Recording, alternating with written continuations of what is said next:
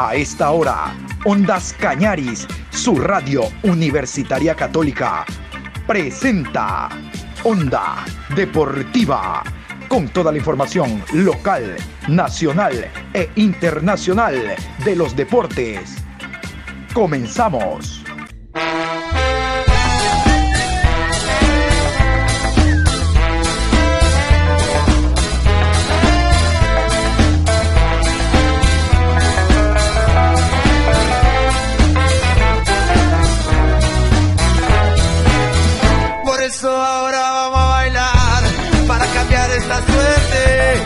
Sabemos gambetear para ausentar la muerte. Vamos a bailar para cambiar esta suerte. Si sabemos gambetear para ausentar la muerte. Hola, ¿qué tal? ¿Cómo les va? Buenas tardes, mis queridos amigos Patricio y Adrián. Aquí estamos en esta programación Onda Deportiva. Hoy jueves, hoy jueves 15 de julio, programa 776. Vamos a conversar durante la próxima media hora con una cara nueva ahora en la dirección técnica del fútbol ecuatoriano. Él viene como scouting, él viene a buscar talentos y, ¿por qué no?, a sacar talentos de Sociedad Deportiva Aucas. Es el gerente deportivo del cuadro del Papá, el cuadro ídolo de la capital. Vamos a continuación entonces con esta nota recogida con el señor Marcial Serrano, Marcial Serrano Durán, él es de nacionalidad española. Muy bien, y a esta hora eh, tenemos en línea al profesor Marcial Serrano Durán, un estratega que nos ha llegado desde el continente europeo. Realmente que el currículum que tiene ha hecho que nos llame la atención el haber trabajado en la Masía, en China, en África, en la selección de Suiza, realmente con un recorrido impresionante. Nació el 11 de julio en Barcelona, en la ciudad de Mataró a 30 kilómetros del Barcelona. Mire que lo hemos investigado, profe, lo hemos investigado. ¿Qué tal? ¿Cómo le va? Qué gusto tenerlo en la programación. Bienvenido. Pues muy bien, muchas gracias por, por vuestro tiempo y vuestra disponibilidad.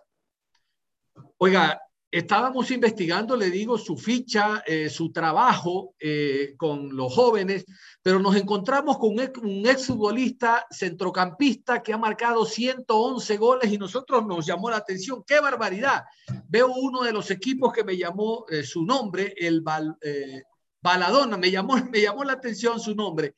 cuénteme esta experiencia muy importante de seguro para la labor que está cumpliendo ahora. Bueno, siempre, yo creo que siempre es, es bueno haber sido exfutbolista profesional. Eh, bueno, tuve la suerte de hacerlo, de estar en la Masía mucho, mucho tiempo, de, de llegar a estar hasta, hasta con compañeros que, que fueron, eh, que han sido míticos como Puyol Xavi y son ejemplo, son ejemplo para seguir. Bueno, y de, ahí, de, y de ahí de mi salida a la Masía, pues seguí con equipos de segunda, de tercera, y siempre he podido y he tenido la suerte de, de poder vivir del fútbol. Claro, es evidente por su currículum, eh, de lo que observamos, que no alcanzó el fútbol de primera categoría, pero ¿qué hace que un exfutbolista se dedique a hacer scouting, a, estar trabajando con jóvenes? Bueno, en, España es, la verdad que estadísticamente es muy difícil llegar a primera. Yo siempre diga, decía, decía a los chicos de, bueno, en España, a los chicos de la Masía, que de 10.000 llega uno. Por eso que al final lo importante que te da el fútbol también es, ser persona, o sea, es el, como, crecimiento, como crecimiento personal. Y de ahí siempre he tenido mucha curiosidad por el fútbol, por el tema de scouting, tema de entrenador, tema de dirección, formación. Me encanta la formación, creo que, que es una herramienta que hoy en día es fundamental para, para el jugador joven. Sí, señor. Le voy a hacer una consulta que a lo mejor en este país desde su llegada ha sido recurrente. Eh, ¿Cómo se da el vínculo con Sociedad Deportiva Aucas, el cuadro quiteño? Bueno, pues eh, yo estuve en el 2015 en Quito con, con, el Barcelona, con el Barça, haciendo, haciendo una formación a entrenadores y a, chicos. Estuvimos aquí durante tres semanas. Y a partir de esa relación, pues bueno, hay una persona de contacto que, que, no perdemos el, contacto, ya sea semanal, ya sea, ya sea dos semanas, tres semanas. Hablamos de fútbol, eh, conoce mi trayectoria y yo siempre le comentaba, ¿no? De que me enamoré, en el 2015 me enamoré de Quito y, y siempre ha sido mi, mi, ilusión estar en un equipo, en un equipo profesional.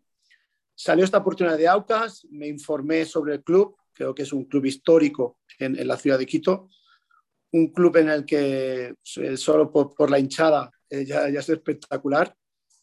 Y bueno, y me da la, la, oportunidad, me dice que hay, esta, que hay esta opción. Yo estaba en África, eh, y bueno, y la verdad que reuniéndome con los dirigentes, con los responsables del club, me hacen entender y, y, los veo muy convencidos de este proyecto y es lo que me hace, lo que me hace tomar la decisión. Ah, qué interesante. Profe Marcial, por la experiencia que usted tiene, ¿cuál es la principal diferencia o existe una diferencia radical entre el joven, el chaval, como le llaman ustedes, eh, europeo, el futbolista, con el sudamericano en general? Eh, la cabeza. la, la, cabeza. Creo que el biotipo de jugador ecuatoriano es envidiable por lo que, por lo que conozco, porque he hecho seguimiento de, de la liga, la liga ecuatoriana, y por lo que estoy viendo estos días, es envidiable el biotipo, pero creo que deben, deben mejorar entender el juego. Es entender el juego, el por qué pasa esto y no pasa lo otro, el posicionamiento y la toma de decisión si nosotros logramos que el jugador ecuatoriano, ya no, no solo con, cuando lo coges tarde, con 16, 17 años, que creo que aquí esto es un hándicap, que creo que llegan demasiado tarde para, las, para su formación. Si logramos cogerlos más pequeñitos, como allí en España, a las 6, 7 años ya empiezan a entender el juego, imagínese el potencial que tendrá el jugador ecuatoriano. ¿Y es posible a los 6, 7 años hablarle de táctica a un futbolista de esa edad o simplemente que se entretenga con la pelota? En esa edad, 6, 7 años, tienen que jugar y jugar y jugar y jugar. O sea, y al final es ellos mismos con el, el propio juego ya están tomando decisiones. O sea, a un niño de 6, 7 años no le puedes inculcar una, una táctica, posicionamiento, no. Pero el simple hecho de, de jugar todos los días ¿vale? De conocer un reglamento, ¿vale? Eso hace que ellos mismos vayan tomando decisiones. Y luego hay momentos sobre 10, 12 años que ya se le puede ir a introducir, introducir, no, no, no acaparar la táctica. Para mí lo primero es el juego. Yo no lo llamo modelo de juego, yo llamo un juego como modelo. Y a partir de ahí el niño, el crecimiento, y ahí, lo ves el crecimiento brutal. Sí, señor. Ahora, yo entiendo, profe, que usted es consciente que en esta parte del continente hay eh, jóvenes dispares en relación a, no es lo mismo el talento de un argentino, de un brasileño, que el juego de velocidad, fuerza, potencia de un colombiano, un peruano, de un ecuatoriano. Eh, usted me ha focalizado a Ecuador porque está trabajando acá, pero nuestros futbolistas a esa edad son carentes de técnica, son demasiado musculares. Allá habrá que trabajar y hacer hincapié. Total, totalmente de acuerdo, John. Eh, aquí hemos, voy a implantar, ya hemos implantado esta semana. Por la mañana hacemos lo que son las tareas de, bueno, las tareas tácticas, llámalas, posicionamiento para entender el juego. Y luego por las tardes hemos introducido eh, tareas específicas de técnica para introducir todos los contenidos técnicos, ya sea el control, ya sea el pase, ya sea la recepción, ya sea el, el juego aéreo. Pero vuelvo a insistir que esta introducción de contenidos técnicos la hacemos muy tarde. Mm. Si, esta si, estos, si el niño joven es sobre los 10 años ya asimila y ejecuta bien los contenidos técnicos, luego va a ser todo mucho más fácil. Profe, pero no sé si se ha interiorizado ya con la idiosincrasia del ecuatoriano. Aquí la psicología del jugador de la costa y la sierra es diferente. De hecho, somos dispares quien le habla es costeño y los costeños eh, somos extrovertidos, miramos a la cara, miramos a los ojos, el serrano no, es más introvertido, es de puerta cerrada, eso también se aplica al futbolista. Ahí hay un trabajo, hay un trabajo individual. Eh, me, informan y me han informado de la, como, como de las diferencias de, del jugador según la zona. Bueno, sabemos que el jugador, pues por ejemplo, de, la zona de Guayaquil, o de la zona de, de, Esmeralda son de un biotipo totalmente diferente al jugador de, Quito, pero yo creo que lo ideal sería tener eh, el mix, el mix de jugador, no solo fuerza, no solo velocidad, luego necesitamos ese jugador, como llamamos en Barça, los jugadores pequeñitos, pero que son veloces, veloces mentalmente. Y yo creo que aquí es donde estará la diferencia, en que piensen, piensen lo más rápido que los demás. O sea, un jugador rápido mentalmente ejecuta mucho más rápido que, que un jugador que tiene fuerza. Claro, es evidente que dentro de la preparación que usted tiene y la metodología para transmitir al nivel que usted trabaja, son un poco psicólogos y un poco padres. Usted se ha dado cuenta y ha conocido, por ejemplo, profe, de que en nuestro país hay jóvenes que son huérfanos de padres vivos, porque resulta de que los padres han tenido que emigrar a Europa, a México, a Estados Unidos, y son criados con los abuelos, con lo que significa eh, la querencia que, le dan los abuelos, a, a rato el irrespeto de los chicos. También hay que lidiar con eso, digo, a efectos del día de mañana en una concentración o en una aplicación a determinada técnica. Totalmente. Creo que somos los, los padres futbolísticos, ¿no? O, padres no, no, biológicos, pero en el que le, tenemos que ayudar todo, todo, todo el día. O sea, me he encontrado en la, residencia jugadores que, que mentalmente eh, no están preparados para competir o hacían, hacían mucho tiempo que no tienen contacto con su familia o, no habla, o, no hablan con sus padres o hacían dos, tres años que no hablan con su padre. Todo eso también a nivel de rendimiento es importante. Entonces, si conseguimos equilibrar todas esas situaciones que los chicos estén tranquilos, que tengan una situación normal, dentro de lo normal, lo más normal posible, y que solo piensen en el fútbol y en sus horas libres, pues tema de estudiar, eh, otras actividades. Eso conseguiremos que el jugador tenga mucho más rendimiento. Sí, señor. A, eso es que se refería en alguna ocasión que lo escuché hablar a usted de la preparación integral, no solo pateando la pelota, sino en las horas libres, en los ratos de estudio, en los ratos de ocio. Yo eso me lo han inculcado en la masía y creo que no es que sea un ejemplo, me ha servido como, como persona eh, me inculcaron unos valores que, y te lo dicen muy claramente, que ser profesional hoy en día es muy difícil para, para poder ser un jugador de, de, primera, pero lo importante es la persona. Entonces, este, te inculcan unos valores, te, te exigen unos estudios, te exigen unas notas y, y, creo que eso al final luego es lo que te va a dar que seas, que seas mejor persona o que seas peor. Perfecto. ¿Sabe que nuestro país vino en el, año 89 Dusan Draskovic, un director técnico yugoslavo, y yo creo que en el fútbol ecuatoriano hay un antes y después de Dusan, porque los jugadores son los mismos más allá de la táctica, pero nos hizo creer en nosotros decía que nuestro arquero era mejor que eh, aquel que estaba en los primeros planos en ese momento, que nuestros delanteros podían ir a Europa, hizo creer en nuestra, eh, fuerza. Eh, ¿No cree usted también que de eso depende mucho el rendimiento que deba tener el futbolista ecuatoriano, que a ratos no cree en sus convicciones, no cree en lo que puede dar? ¿Sabes lo que he llegado a pensar? Que el, el jugador ecuatoriano no cree en él, no cree en sus condiciones no en sus condiciones porque creo que o no han podido ver o, se han podido comparar poco con, otros jugadores de otros continentes.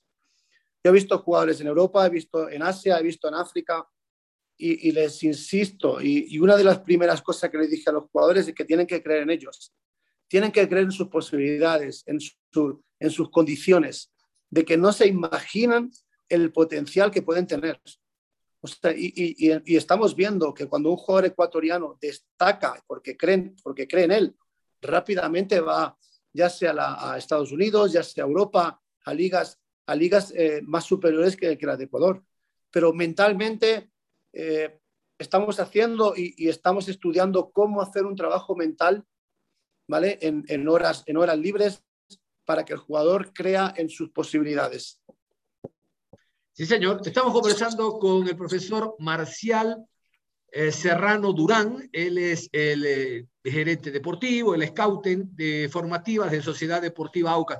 Aquí viene un técnico colombiano, nada más de aquí cerca, Hernán Darío El Bolillo Gómez, lo ha de conocer usted. Llegamos al primer mundial con él, allá Japón, Corea 2002, y el grito era sí se puede. Él salía unos 10, 15 minutos antes del partido, más allá de hablar con los jugadores en el camerino, salía a decirle a la hinchada, uno como periodista estaba transmitiendo, salía y le decía a la hinchada, vamos, apoyemos, sí se puede. Ese grito sí se puede recorrió al país. Y yo creo, profe, como usted bien lo dice, no solo es del futbolista, sino también de nosotros. Hablo de los ecuatorianos, de creer en, nuestras, en, nuestros valores. Sí, sí, es que está bien que los jugadores crean y, que crean sus posibilidades, pero creo que eh, ya sea medios de comunicación, la misma población, la misma hinchada, es que deben de creer más, deben de creer más de que el, fútbol ecuatoriano, yo creo que estamos ahora en un, mira, hemos pasado una pandemia que todo lo hemos pasado muy mal y mm. seguramente la población ecuatoriana, como todo el mundo, lo ha pasado mal. Ahora yo creo que es el momento de que digan de que sí se puede otra vez.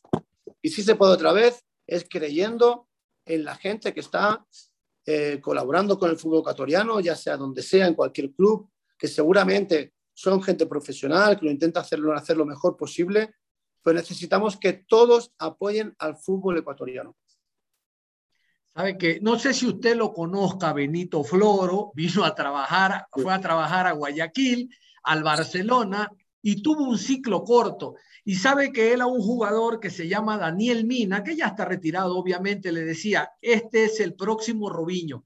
En Guayaquil, en ese tiempo, yo reportero, hicimos mofa y decíamos, no, este nos está tomando el pelo. Robiño en ese tiempo era... Eh, pero a Benito Floro le costó sangre, sí sabe, quizá por el hecho de ir a un equipo de primera categoría, donde las virtudes y las taras ya están desarrolladas en los futbolistas. Lo suyo, ¿qué será? ¿Más difícil o más fácil? Cuando recién está amalgamando diferentes voluntades. Benito, Benito Floro era, para mí era un crack, o sea, como ya no, ya no, ya no más allá de entrenador, sino como persona, como psicólogo. Yo, yo este, era un psicólogo entrenador, creo, creo, creo que te, te hacía creer lo que, era, lo que era increíble, o sea, te hacía convencer y, y, eso sí que lo tenía claro. Cuando él decía o, creía que este jugador era válido, iba, iba a muerte con él. Porque bueno, al final tenía, tenía esa visión tal vez que, otros entrenadores no, no, tenemos. Y bueno, al final hay, hay, que apostar. Yo ahora por lo que yo veo, yo llevo 12, 13 días aquí eh, y los jugadores de Aucas, y yo ya le he dicho a ciertas personas, digo, estos dos jugadores hay que trabajarlos individualmente porque tienen potencial para ir a Europa. Porque, bueno, vemos tal vez, vemos tal vez algo más allá que el, personal ecuatoriano o el entrenador ecuatoriano, a no haber comparado o, no, a, no, haber visto otro, otro tipo de, de, futbolistas, pues les cuesta. Pero la verdad que yo hablo de dos, a, nivel de AUCAS. Imagínate todos los clubes ecuatorianos que hay que están trabajando bien. Claro, pero, pero a ratos viene eh, eh, el siguiente paso, profe. Yo, yo, no dudo que el futbolista ecuatoriano tiene talento, pero por experiencia, una vez que viajan, a diferencia del argentino que va a luchar por su familia, por un mañana mejor, eh, se va al Maccabi Haifa de Israel, un chico de 14, 15 años, y la rompe pensando en la familia. El ecuatoriano está pensando en cambio, en el arroz con menestra, un plato típico de acá, como yo le decía en la previa de la paella, está pensando en la abuelita, en la mamá, en la novia, y esa inadaptación hace que no desarrolle las cualidades por las cuales inicialmente emigró al continente europeo. Esa es la segunda parte de la lucha, la adaptación. adaptarse al entorno. Pero uno de los problemas, el por qué hemos estudiado, por qué el jugador ecuatoriano le cuesta eh, adaptarse a otros clubes, creo porque no les acompañan. Es, es importante que, pero ya no solo jugador ecuatoriano, cualquier jugador que, que, que, vaya a Europa lo tienen que acompañar. No, no ya no digo su familia, digo o una persona de confianza o una persona que lo pueda relacionar, no puede ir solo, porque es que se lo van a comer, porque no están preparados todavía para ir a Europa, estando tan, tan solos. Entonces necesitan ese apoyo de alguien que les asesore que vaya después del entrenamiento y le diga, me ha pasado esto, pues mira, en los próximos días tienes que hacer esto, esto, esto. O sea, apoyo. Y creo que si cuando consigamos que alguien vaya a apoyar a ese jugador, estar en su casa 24 horas, que le ayude la alimentación, eh, el sueño, el entrenamiento invisible, que le diga, que le asesore lo que tenga que hacer, será mucho más fácil.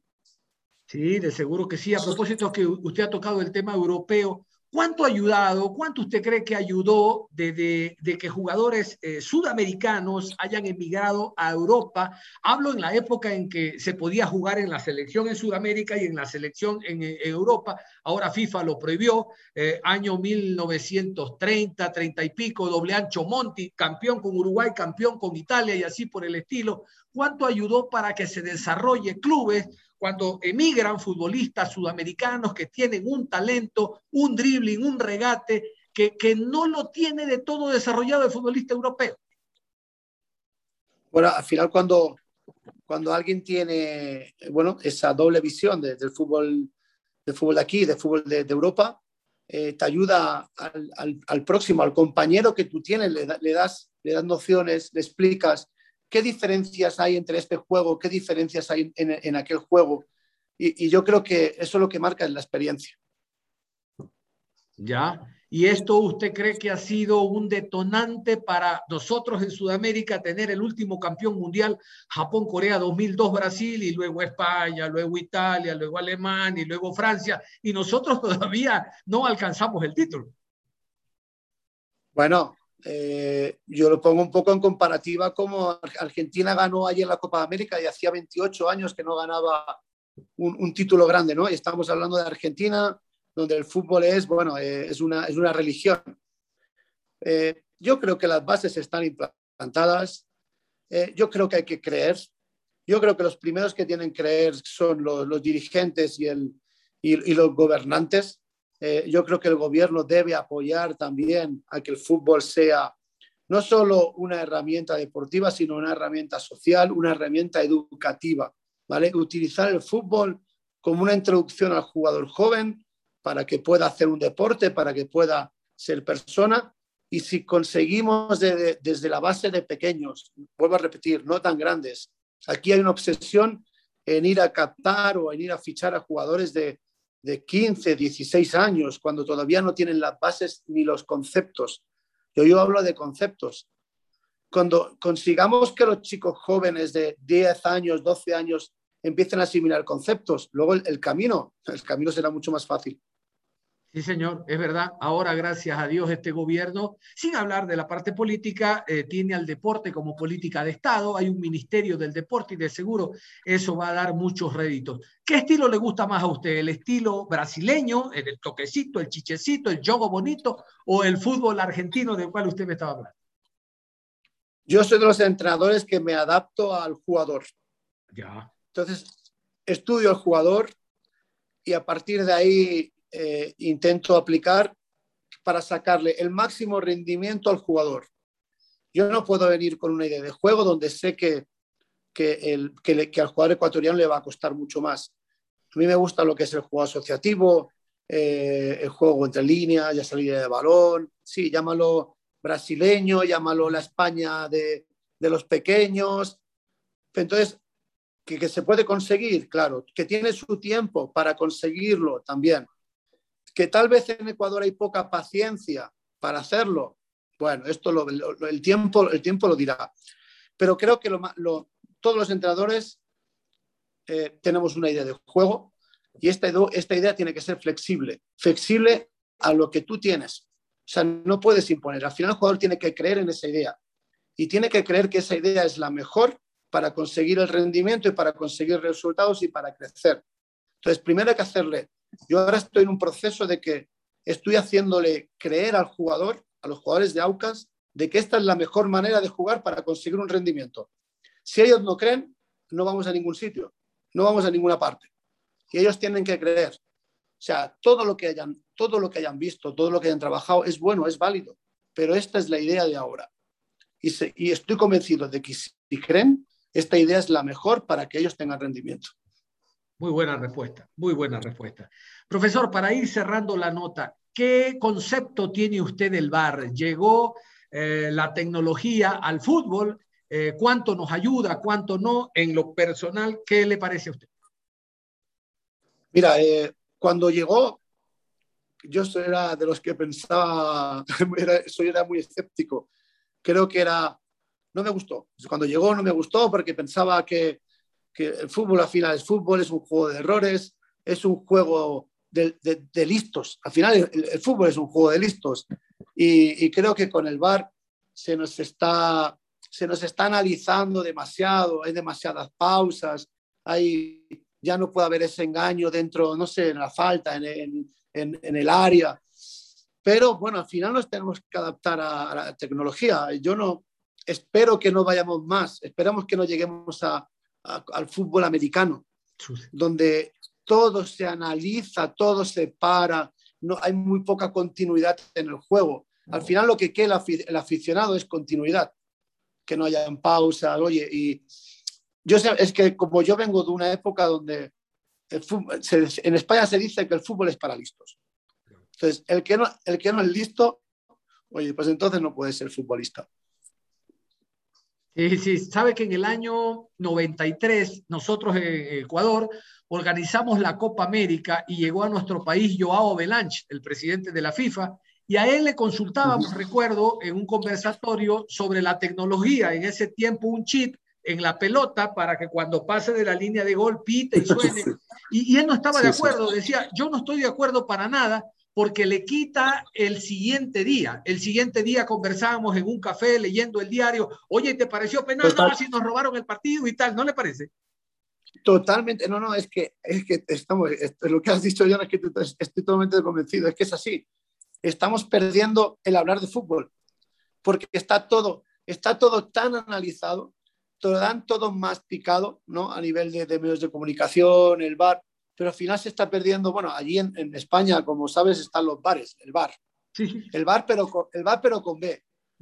Entonces, y, y, nos, yo me acuerdo, eh, nos juntábamos, estaba el periódico, hablábamos de fútbol, es que esto ha sido mano, es que esto, esto tiene que haber sido así. Y eso, no sé, si no sé si pasa aquí en Ecuador, pero en España ha pasado, se está perdiendo la cultura futbolística, de hablar. Y eso al final es una pena, porque eh, creo que llegaremos un momento de que hasta la gente va a dejar de ver fútbol por la televisión, porque es que llega a ser hasta aburrido a veces. Claro que sí. Yo no sé eh, si a usted le pasa también eh, con su hijo. Le cuento eh, en otro tema que va vinculado con la tecnología. Mis hijos tienen 14 y 16 años, ya están grandes, pero uno tiene sobrinos. Y cuando hacen las matinés infantiles, no es como la de nuestro tiempo, con la olla encantada, la piñata y todos gritando alrededor del payaso. Ahora están sentados en un sillón con un celular y están de lo más divertidos. No se habla el uno al otro y están gozando como usted no tiene idea. Eh, es que la, tecnología habrá que ponerle ciertos límites, ¿no que usted? Eh, hemos, perdido, hemos perdido la comunicación social.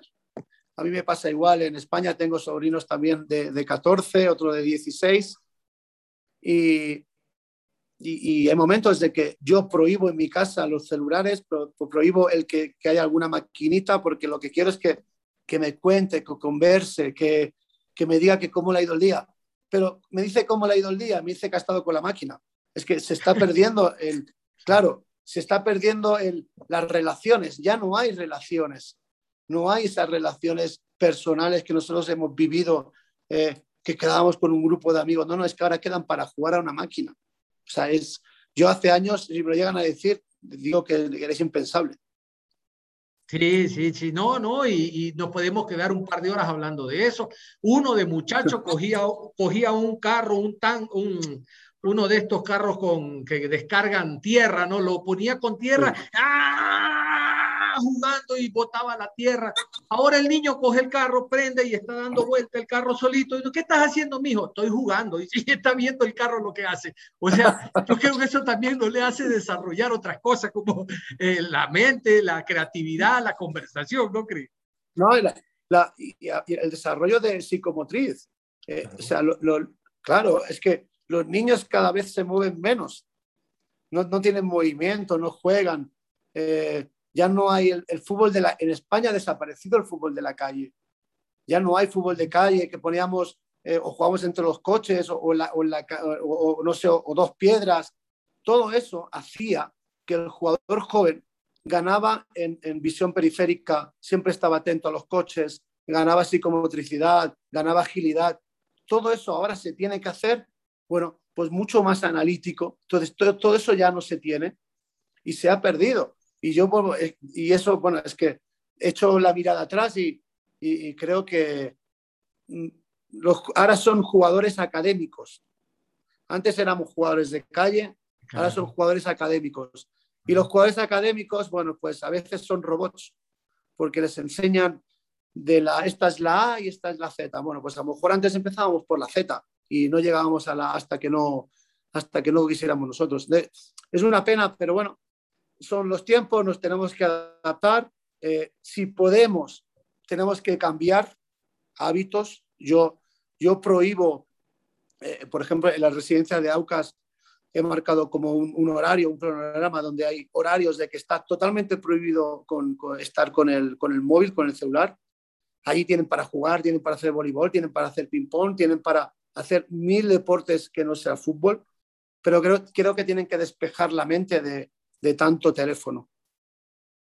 Sí, sí, tiene razón, profe, tiene razón. En las calles de Guayaquil, le cuento, cuando jugábamos con dos piedras y en media calle, decíamos antes de jugar, jugamos con carro o sin carro. O sea, si viene el carro, paramos o jugamos sin carro. Con el carro jugamos. Y eso también es estar de reojo viendo el carro, el arquero que está atrás no sabe qué hora le viene el carro. Sí, sí, sí, sí.